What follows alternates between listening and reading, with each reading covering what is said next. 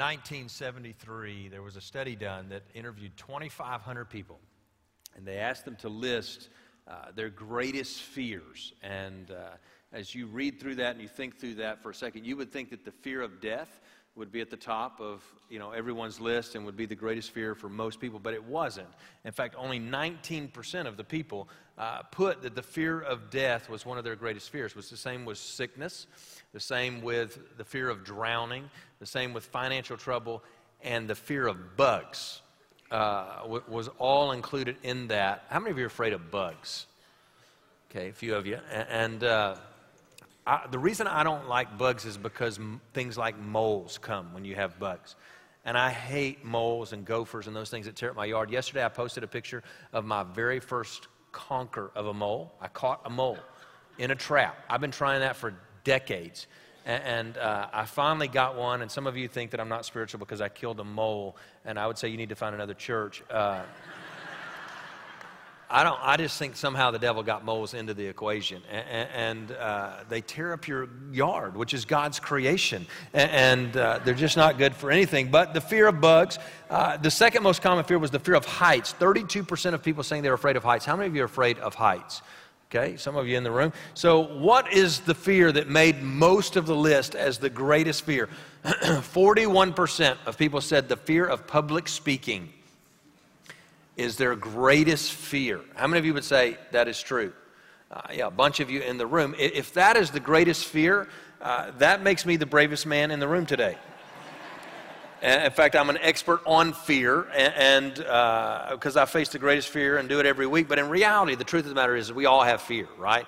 All of us face uh, fears, and it's not just public speaking. There are real fears out there, and society is sort of made of fear right now. And this is the way that our society and our culture is operating. It seems to me that the news media is dependent upon us being scared.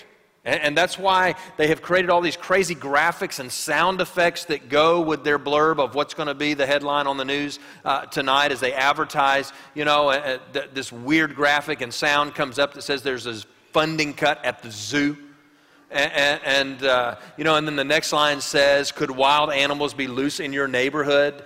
Uh, you know, because they didn't get the money for the Dolphins. I, I, just think the fact of the matter is, is, if we took the poll today in this room, we would get a different result. And it would be different than it was in 1973.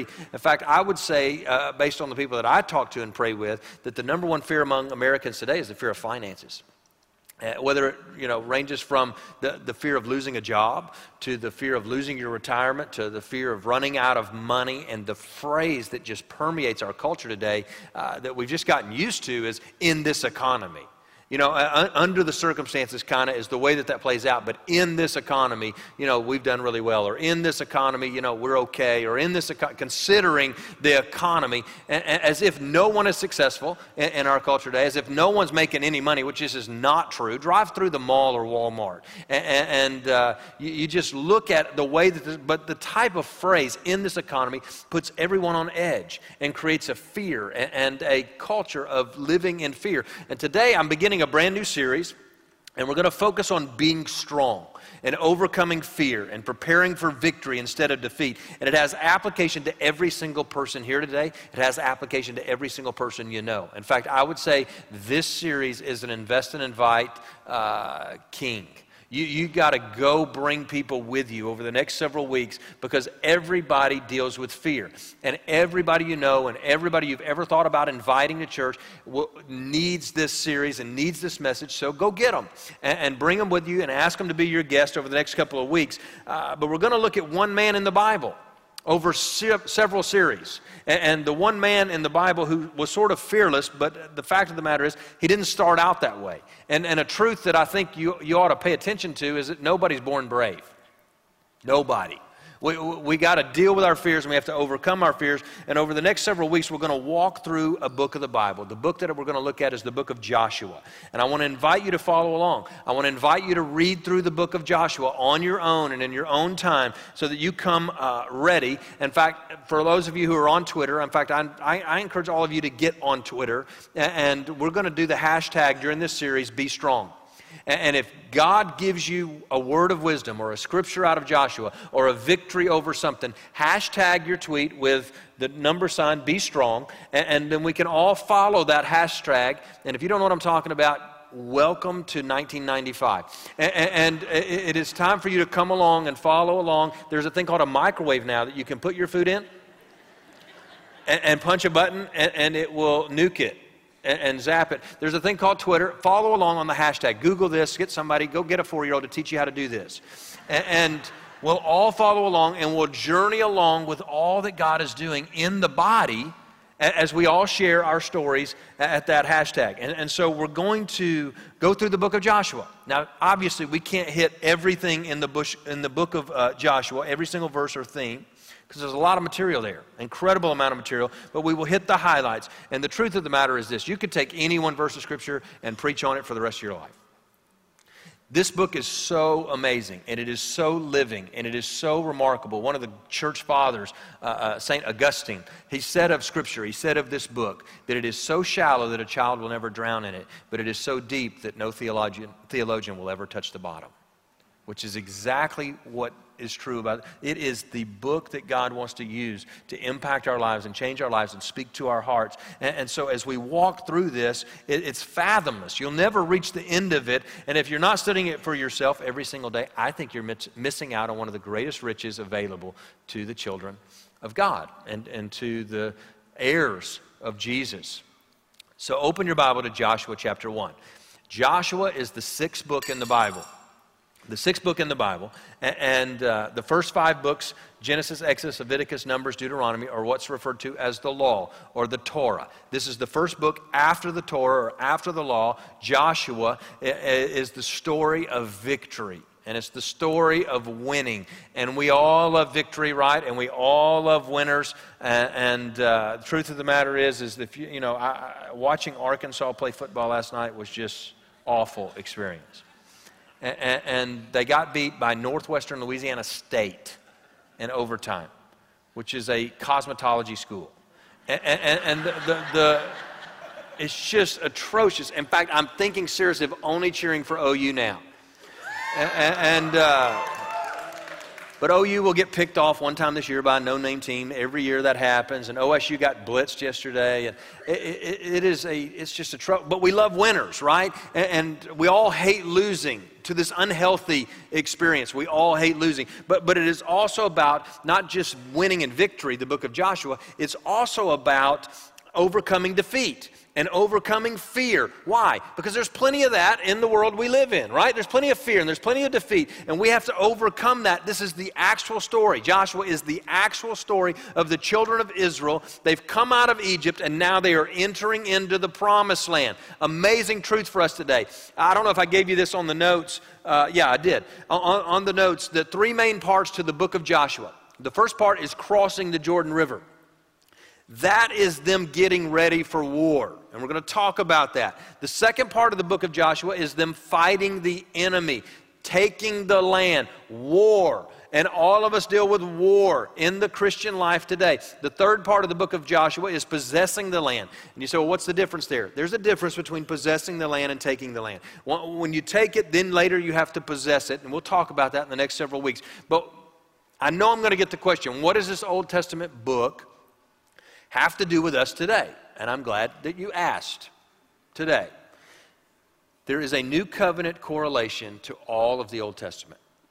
It is a spiritual book and it is written for our spiritual lives. And, and, and, it's about taking hold of all of the promises that God has for us. While we were in January in the series called Giants, while we were doing that series, God wrote something on my heart, and, and He's told me that part of your role, Alex, as a pastor and a pastor of pastors, is to take people into the promised land. What is the promised land? I've always equated the Old Testament promised land as heaven for the New Testament believer. But I got to tell you, God is showing me that's just not accurate and it's just not true. That, that the promised land in the Old Testament can't be related to heaven because the promised land in the Old Testament had enemies all in it. And, and the people of God had to go into that promised land, take it, possess it, and kick the enemies out. So the promised land in the New Testament is not heaven because there are no enemies in heaven. Right? They're not going to make it to heaven. The enemies are here in this world. And the promised land is about us as a believer living the victorious life that is available to us in the person of Jesus Christ.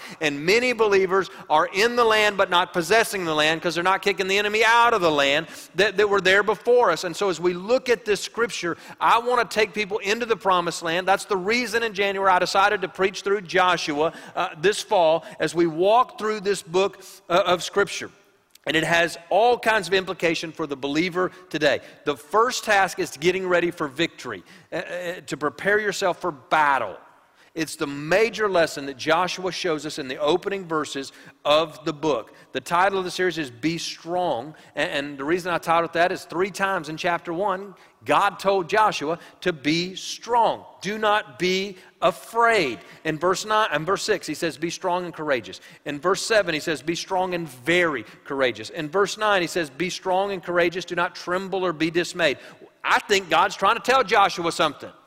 And I think he's speaking to the heart of Joshua. Now, who was Joshua? That God would be speaking this to him. Who, who is this guy, Joshua, that is now the leader of the children of God and the people of Israel? Uh, well, he, we know that he was part of the children of Israel who came out of Egypt, right, in slavery. We know he's a part of that crowd. According to Exodus 17, he is the commander of the army under Moses. So he's right underneath Moses as the commander. In Exodus 24, we see him as Moses' personal assistant.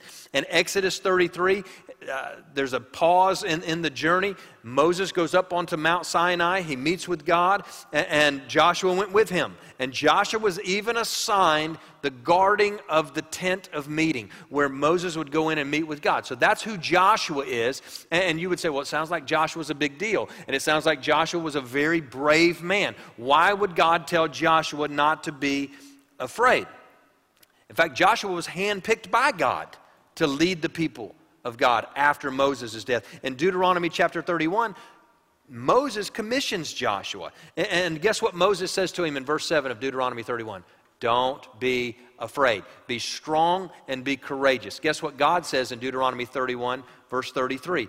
Joshua, be strong and courageous. Now, the only reason God and the only reason Moses would say these things to Joshua, follow me on this, is he's scared right? Why, why else would they continually say to him over and over and over, do not be afraid? Why would Moses repeat it four times? Why would God repeat it three times? Because Joshua was obviously afraid and he had some fear in his life. And again, I want to say to you, no believer and, and no hero is born brave. That's just not how it plays out. They become brave, they become strong by facing fear and overcoming that fear. All of us face fear. All believers face that and, and deal with that. And so Joshua is obviously afraid. They're repeating it. And I just want to say to you today that God did not disqualify him because he was afraid. Being afraid is not a sin, ignoring the command of God is. And God's giving him the command be strong and be courageous. And he's given us the command today. First, let's look at what Joshua might have been afraid of. I, I, just kind of processing that as I look through the first few verses of this chapter. I think he could have been afraid of death, right? I mean, he's facing mortality here. Look at verse 1 and how the whole story begins. After the death of Moses, that's a great way to start a book, isn't it? After the death of Moses, uh, the Lord's servant, the Lord spoke to Joshua, son of Nun, Moses' assistant, and he said, Moses, my servant, is dead. Wow. You just been given a promotion. You just been called up. And now God comes to meet with you and give you the instructions for your new job. And the very first thing he says is, Moses is dead. You talk about taking the air out of a balloon or, or, or, out of a party, all right, God, you know, talk to me, speak to me. And what God says is Moses is dead. Now, of course, Joshua knew that, right? I mean, he already knew that Moses was dead. In fact, in the original text, when you look at that in the Hebrew, it says God looked at Joshua and said, Arise. Why? Because he was laying on his face mourning the death of his leader, mourning the death of his mentor over Moses. And so death is something that he's facing. Maybe he was afraid of death. Death is a natural part of the cycle of life, right? Joshua just faced his own mortality. He'd seen his mentor die. Surely he's thinking about his own death every time I perform a funeral. I, I, in the midst of that, I face my own mortality. And I face the fact we have not educated ourselves to the point we're going to beat death, right? All of us are going to die unless Jesus comes back first. And, and God is saying to Joshua, hey, it's okay to be afraid of death. I understand that, but you got work to do. And I'm giving you an assignment. Maybe he wasn't afraid of death, or maybe not only death, maybe he was afraid of isolation. After Moses dies, Joshua is now the oldest guy in the camp. I don't know what it feels like to be the oldest guy in the camp, but some of you do. And, and, and, the oldest guy in the story, story here, maybe Caleb, uh, you know, he and Caleb. Now, you think through the story. 40 years ago, they're coming out of Egypt. They go through the Red Sea. They go into the promised land. Moses sends in 12 spies, and Numbers 14 is where this plays out if you want to go look it up later. And they go into and they spy out the land. Two of the spies, Joshua and Caleb, come back out and say, Let's go do it. God gave it to us. We can do it. And the other 10 say, Let's get out of here. There are giants in the land. We cannot do this. And only Joshua and only Caleb said, Let's do it. And so God says in that moment, only Joshua and Caleb of this entire generation will enter the promised land.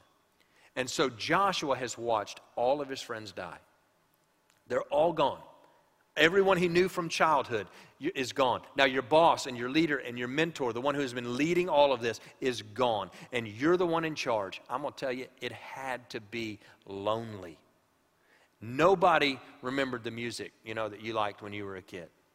Nobody knows what you used to listen to. Nobody understands the shows you used to watch. VH1 is now airing shows about what life was like when you were a kid, right? And, and, and so uh, you, you want to feel old, look back on it and think, man, that's a long time ago.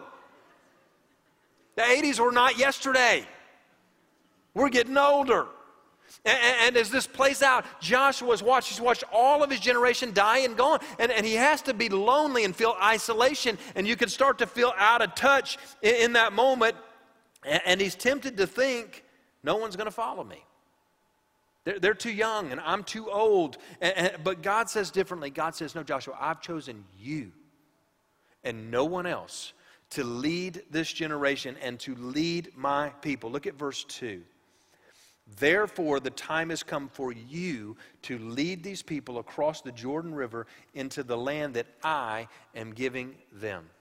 It's normal to feel lonely and isolated. It's normal, I think, to fear rejection. And maybe Joshua's afraid of rejection. What if they don't listen to me?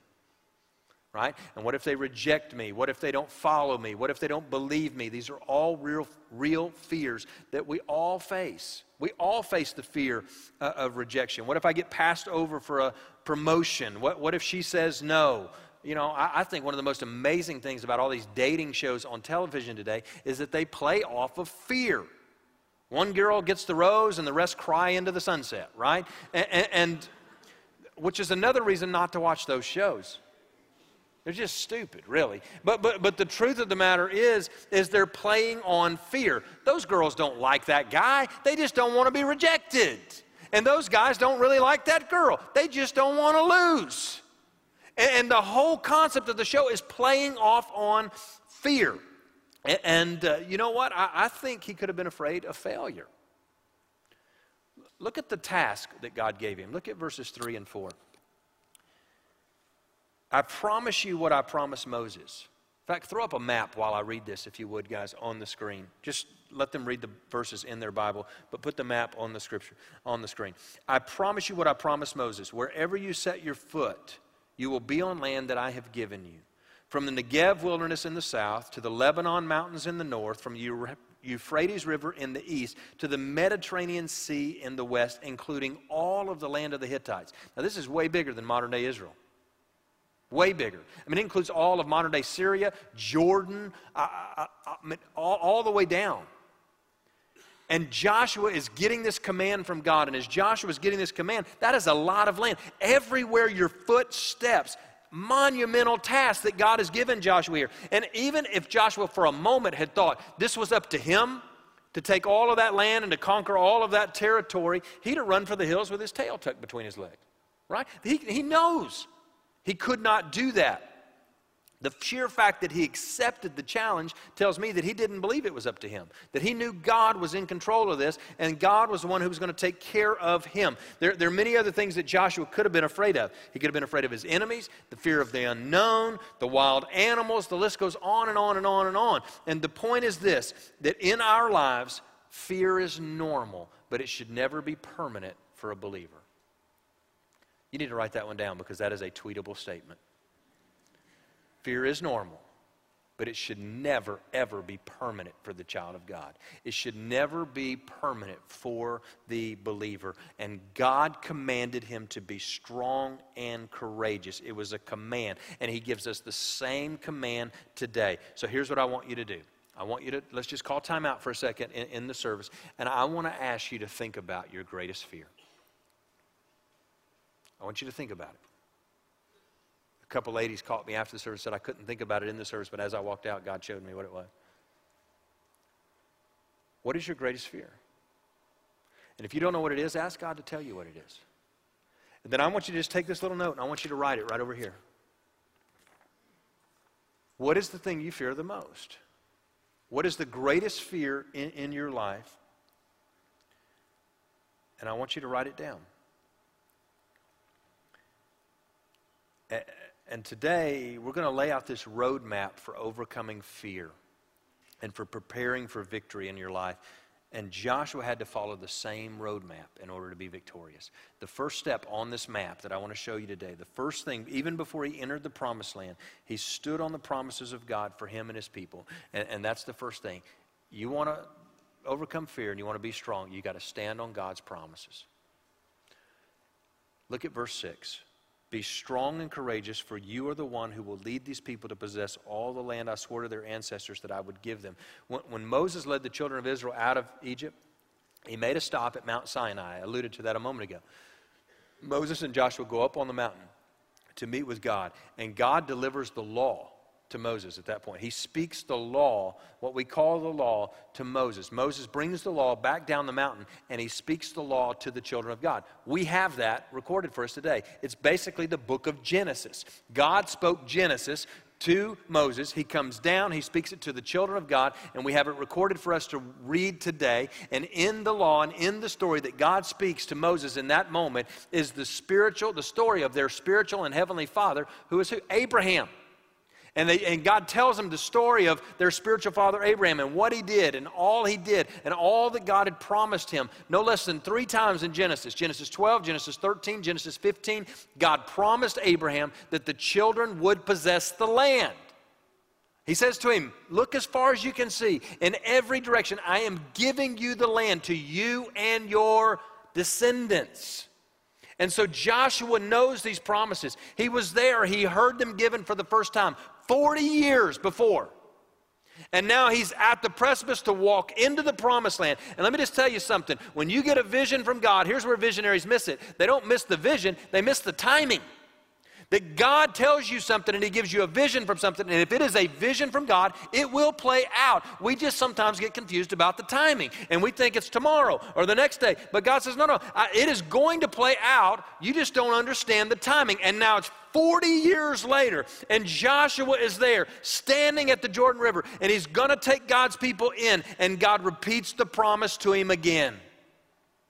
And those promises were not unfamiliar. They were promises that he knew. And when God spoke them 40 years earlier, they probably struck a chord in his heart. And God, today, I'm telling you, I hear it from believers all the time.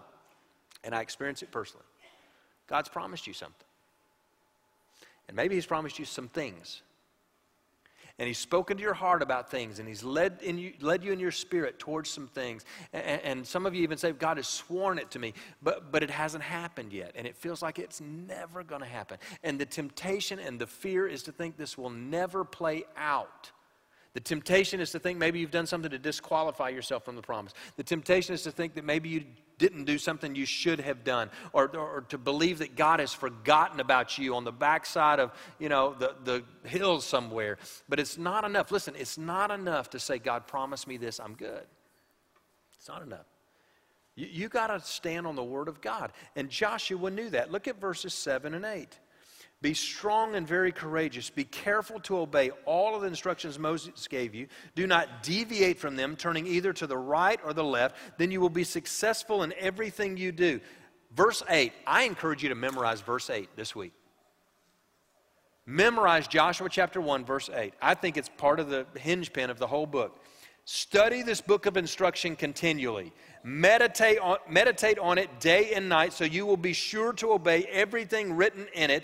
Only then will you prosper and succeed in all you do. Are you understanding what he's saying? That the Word of God was a crucial part of Joshua's life. That the Word of God was the map that Joshua is walking down and walking through and standing upon. That he received the Word of God in his heart. He meditates in it on his, in his mind. He speaks it and recites it out his mouth so that he can speak the Word of God with power, which is the second thing on the map. Walk in God's Word. It is not enough just to have God's promises. You got to know His words. And the Word of God, the Bible, is the basis of all of His promises. They can be found here. And, and I got to tell you, if He gives you a promise and you can't line it up with Scripture and it contradicts Scripture, it's not a promise from God. You got to hear me when I tell you that, and it just has to make logical sense in your heart. That if God promises you something in your mind, you think God's promising you that, and then you go check it out in Scripture and it contradicts Scripture, you didn't hear from God. On a half a dozen occasions, I've heard people sit in my office and say, Pastor, God told me to divorce him.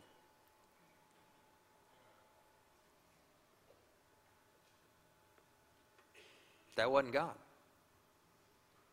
Why? Because you read the Word of God, God hates divorce. You're never going to hear this pastor say, I think you should go get a divorce. I don't say it. I just got to confess to you, there have been about three times that I thought it.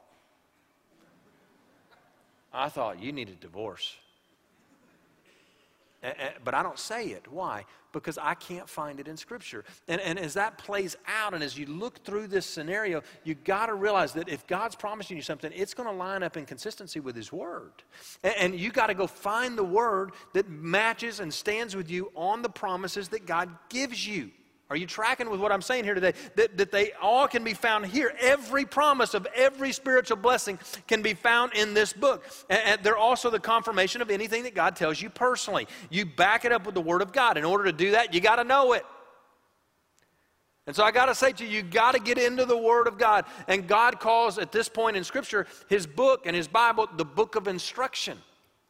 He calls it a book of instruction. It's an instruction manual for life, and so you got to study it all the time, daily and consistently. I, I think that uh, 2 Timothy 3.16 is a great place, another verse for you to memorize.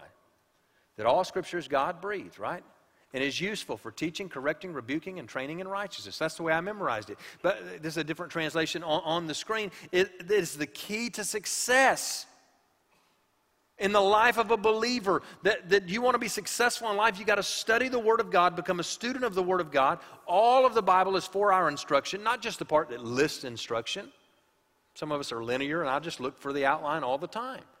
And i'm looking for the list of the things that god is saying and doing. But, but that's not the only part. The stories are for us for us to learn from and to live by. The, the poems and the proverbs and the parables are, are for us to live better. It is a spiritual book, and we are spiritual beings. It's not just a history book. It is a spiritual book, and God is speaking to our spirits, and He wants to lead us in a relationship with Him through this book. Look at what God told Joshua and how to study the Word. Meditate on it day and night. I think for the last several generations in Christianity, the fear of Eastern mysticism has kept believers from meditation. We're supposed to meditate, not in some Zen weird way. We're supposed to meditate on the Word. Day and night, we're to meditate on the Word. What does that mean? Uh, the, the Hebrew word for meditate, it also means to mutter means to speak it out loud. I mutter the Word of God all the time. I call it pulverizing Scripture. When I am trying to learn a verse and trying to understand a verse of Scripture, I will take that verse and I will read it at least as many times as there are words in the verse. Each time emphasizing another word.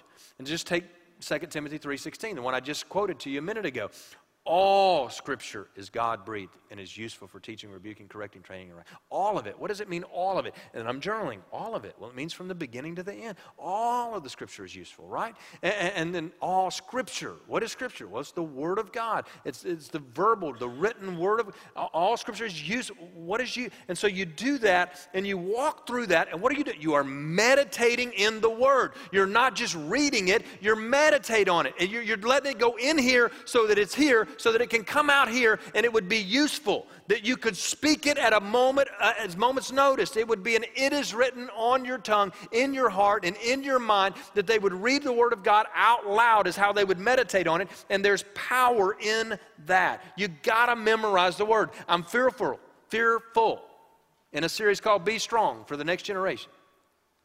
And I got to tell you, one of the reasons I'm fearful is with the, the iPhone and all of the technology that travels in our pockets. What did we do before Google? How did we check homework before Google? We had to remember it, right? I don't.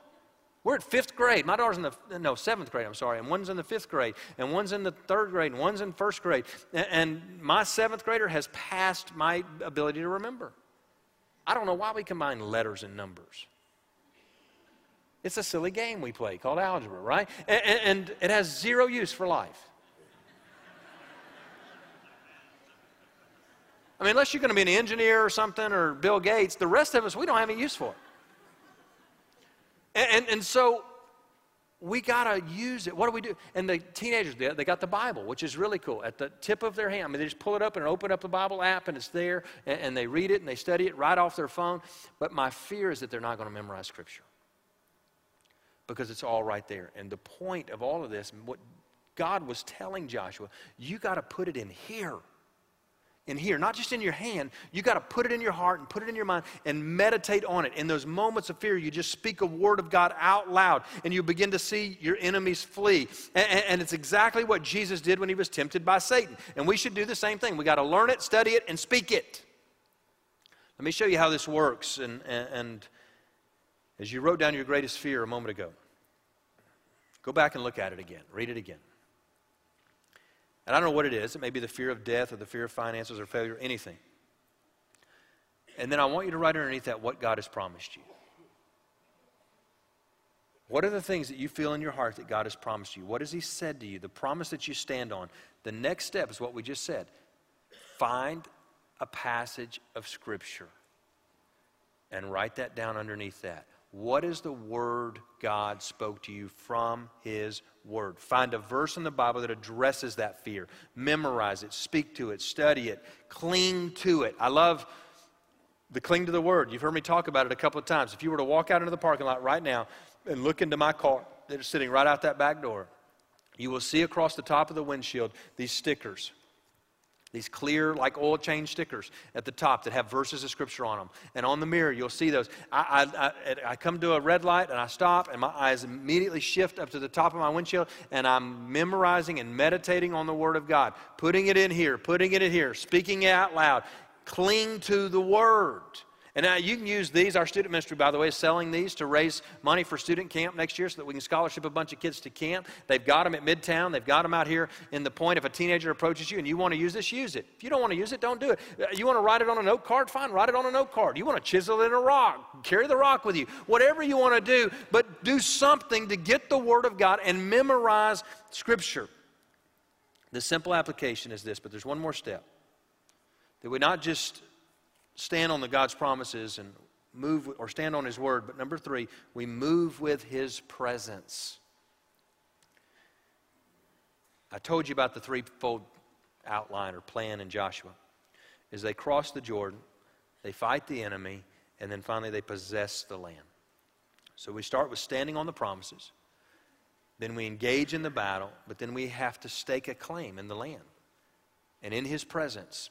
As the children of Israel wandered through the desert for those 40 years, God led them during the day with a pillar of cloud, and at night with a pillar of fire. And, and, when the cloud moved or the fire moved, they moved. When the cloud stopped or the fire stopped, they stopped. Everything again in the Old Testament has a spiritual equivalent for the New Testament believer. What does that mean? That means that the cloud and the fire in the Old Testament represents what? The very presence of God. That we would move with the presence of God. And when God moves, we move with Him. When God stops, we stop with Him. Otherwise, we get left in the dust. That we go with God. So Joshua knew this principle, and he knew that God was moving, and he was committed to move in the presence of God and to move with God. Look at verse 9 as we walk through this chapter. Verse 9 This is my command be strong and courageous. Do not be afraid or discouraged, for the Lord your God is with you wherever you go. Now, how could God be with them? This is before New Testament. This is before Pentecost, before the Holy Spirit lives in the life of every believer. How would the presence of God go with them everywhere they went? Because they followed in the very presence of God. And when you follow in the presence of God, we live as strong children of God. We don't live in the land of what if. And if you live in the land of what if, what if that fails? What if that doesn't work? What if he says no? What if she rejects? What if, what if, what if? When I say what if, if is I fear. We don't live in the land of what if. As children of God, we live in the land of I'm following God. I'm with you wherever you go. Fear is the great immobilizer. It gets us stuck right where we are to the point that we can't move. But God is moving, and we have to abide with Him.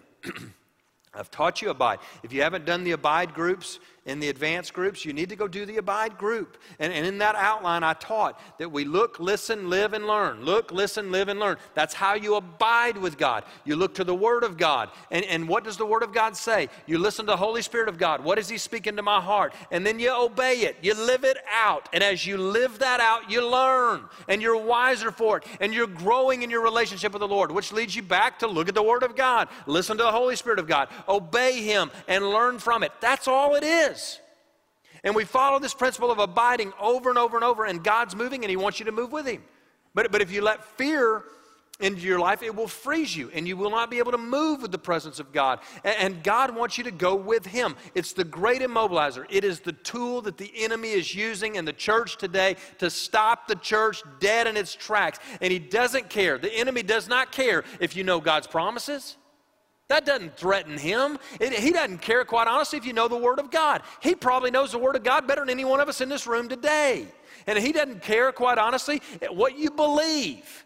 And if you believe the Word of God, He wants to stop you from acting, and He wants to stop you from moving in the presence of God and moving with God. You can stand on every promise of God, you can stand on the very Word of God, you can study His Word, memorize it, and quote it.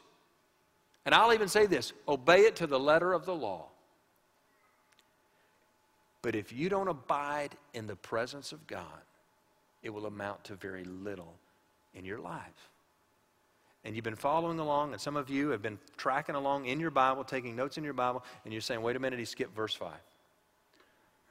It wasn't on purpose and it wasn't an oversight. And I didn't miss a page in my notes.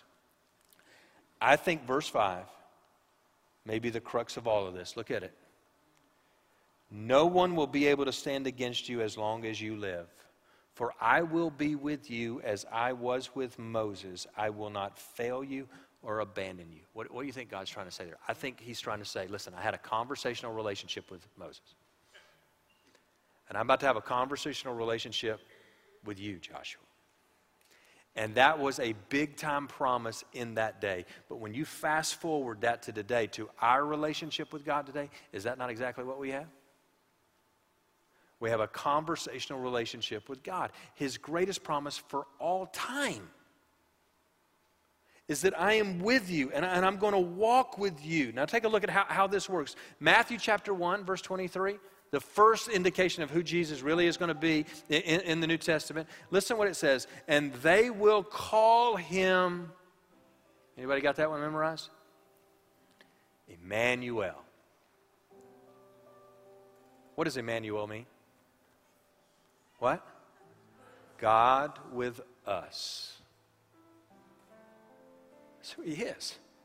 In, the person of Jesus Christ, we have God with us. And, then we have the record of all that He did on earth, all of His teachings and miracles and His sacrifice, which led to the cross, which led to His glorious resurrection. And then look at the last thing in His resurrected state Matthew 28, verse 20. The last thing He says to His kids as He huddles them up and, and He has ascended to the throne. And he says, Be sure of this. Matthew 28 20. Do we have that one to throw on the screen?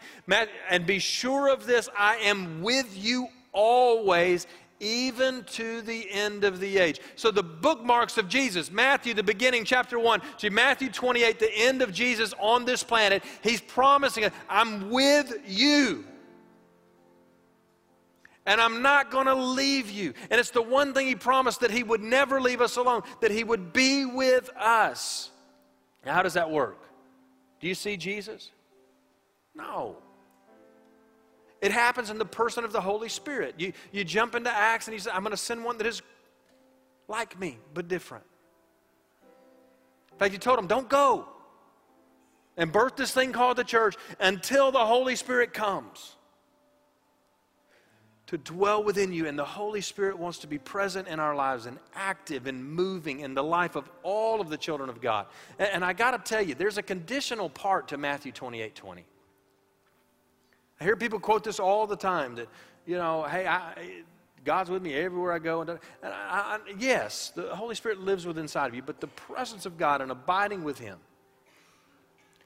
is not about Him following you around like a dog on a leash. It's about us following Him around. That when the cloud moves and the fire moves, we move with the very presence of God. Where is God at work? And I want to join Him in where He is at work. I'm not making up something to do for God. God is already at work all around us, and I join Him in that work. Listen, Matthew 28, the verse before, 19, Jesus gave the disciples instructions, and He said, I want you to go into all the world. I want you to make disciples. I want you to baptize them in the name of the Father, the Son, and the Holy Spirit. And I want you to teach them to obey everything I've commanded you. Listen, I think the presence of God that he's talking about in verse 20 is contingent upon their action and going and moving with the presence of God, doing God's agenda. Not go do whatever you want to do and God's going to follow along behind you. No, no, no. We go do what God wants us to do. He's God. He's not on our leash, we're on His. And we walk with Him in His presence to accomplish His desire and His kingdom coming on earth as it is in heaven. The Great Commission, we call that verse 20. Results in the presence of God in our lives. And there's a pendulum that swings, and, and it swings in this city crazily.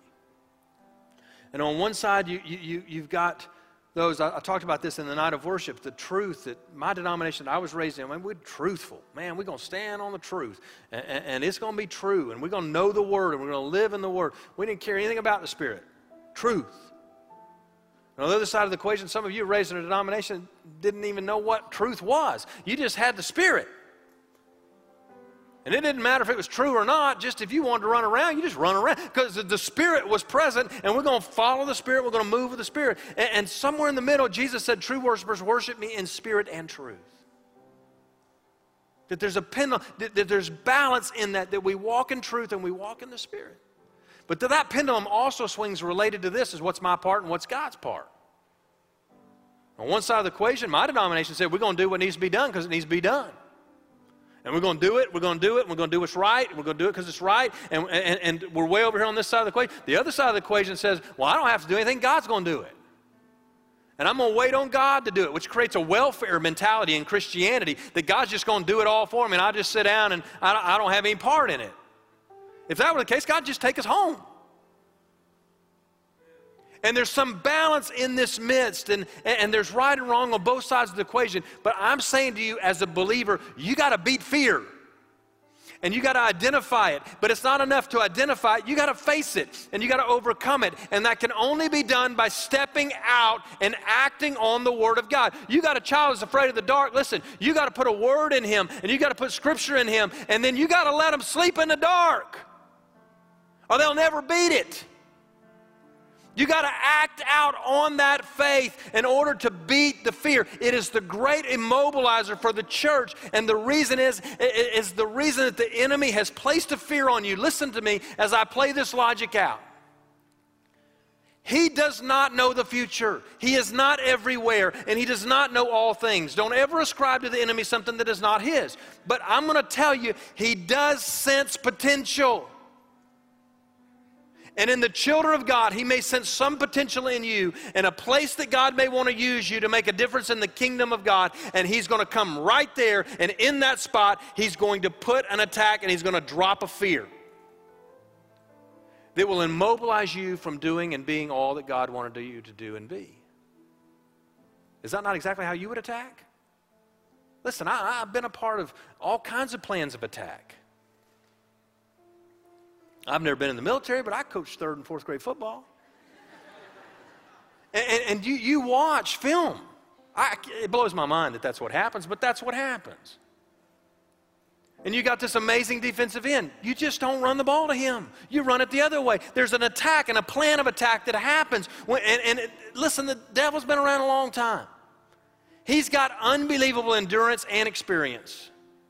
And then when he senses a child of God is going to make a difference for the kingdom of God, he, made, he moves in there and he counterfeits what God has said and what God is doing. And he creates a lie and attaches a lie to the life of a believer to cause you to fear at the very point in which God wants to use you. And so as you look back and you identify the fear, your greatest fear, and evaluate the promises that God has given you. And then the, what is the word that goes with that? Listen to me. Identify that and do some homework related to that and think, what is it, God, you're trying to say?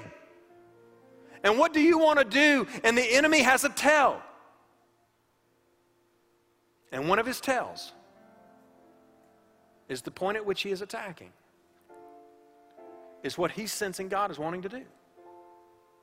If there's anything that will draw you out of fear is knowing the tell that the enemy has placed on your life could be an indicator of what God wants to do in you and through you. And I live with this. Listen, I, I got specific fears that I deal with. I, God told me all kinds of things as I'm praying about coming to Tulsa, to a dying and dead church. And I listed pages and pages, journal after journal entry of promises I believe the Lord was giving me. And I went through the work of attaching those to scriptures and looking at the scriptures that God was speaking to my heart. And some of those things have come true. But many of them haven't yet. And some of them seem so far in the distance that I'm not sure how that could happen in my lifetime. And I live with the fear of God, did you really say that? And, and, God, did you really promise me this? And, and, and did you really tell me that? That's my fear. And why do I tell you that? Because that's where I get attacked. And many times the enemy attacks me at the place that God wants to use me. And listen, it's one of those places because he brings up all kinds of questions in my mind. But I've got to resolve to be strong to know who God is and to know the promises of God, to stand on the promises of God, to be committed to make a place, that be the place where God uses me, not where I'm immobilized by fear. So, so what's your fear? And how does God want to use it? Because when we strip away the fear and we confront it and we move past it, we gain strength and we're free to truly be used the way that God wants to use us. So I've given you some assignments during the day for you to write down your fear, the promises of God, and the Word of God. If you've not done it yet, I just want to ask you to do this now. And I want us to move in His presence for the next couple of minutes. Where is He moving? And would you join Him in it? And what is it that He would have you to do? And so, what I'm going to ask to happen is in all of our environments that a band would come. And as the band comes, I'm going to ask them to play a song. And the reason we're going to play a song is I want to give you space and I'm going to give you room for the next three or four or five minutes to move with the presence of God. And you may want to come to the altar. and You may want to bring your little sheet with your assignments. If you haven't done it, you may just want to bring it to the altar and do it. If you don't know what it is, come and ask God what is it that I fear? And what are your promises? And where do I stand on the word? You may want to bring your Bible with a very word that God's given you and lay it on the altar and, and just pour your spirit out to God over that verse and say, God, I'm standing on this. I, am not going to give you all the instruction. I believe the Holy Spirit will do that, and we're going to move with His presence. So I just want to give you space, and I want to give you room in all of our environments to respond. Would you pray with me? God, we pray in this place and in all of our environments for the next few minutes that you would move with freedom and power and clarity. And that you would deal with each of us, your kids, and speak to our hearts and allow us to experience you. In Jesus' name we pray. Amen. Let's just respond appropriately. Next few minutes. He's so faithful. He's so constant, so loving and so true, so powerful in all you do. You feel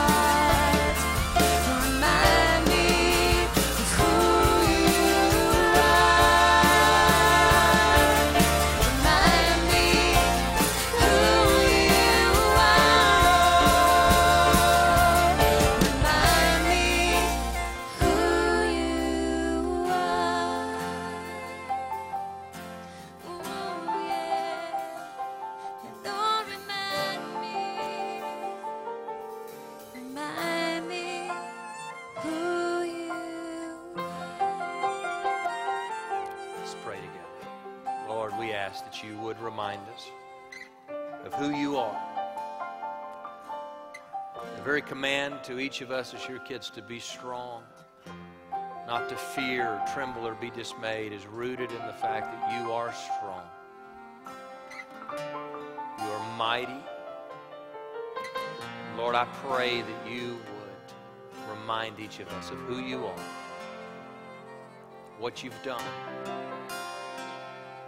what you are doing, and what you have said, and that we would stand on the very Word of God, moving with your presence, abiding in relationship with you. And Lord, I pray that as we do that as individuals, that corporately you would take the church and expand it for your name and your renown and your glory, for the good of those that need you and need relationship with Jesus. We love you and we praise you. In Jesus' name we pray. Together we all say, Amen. Amen. Would you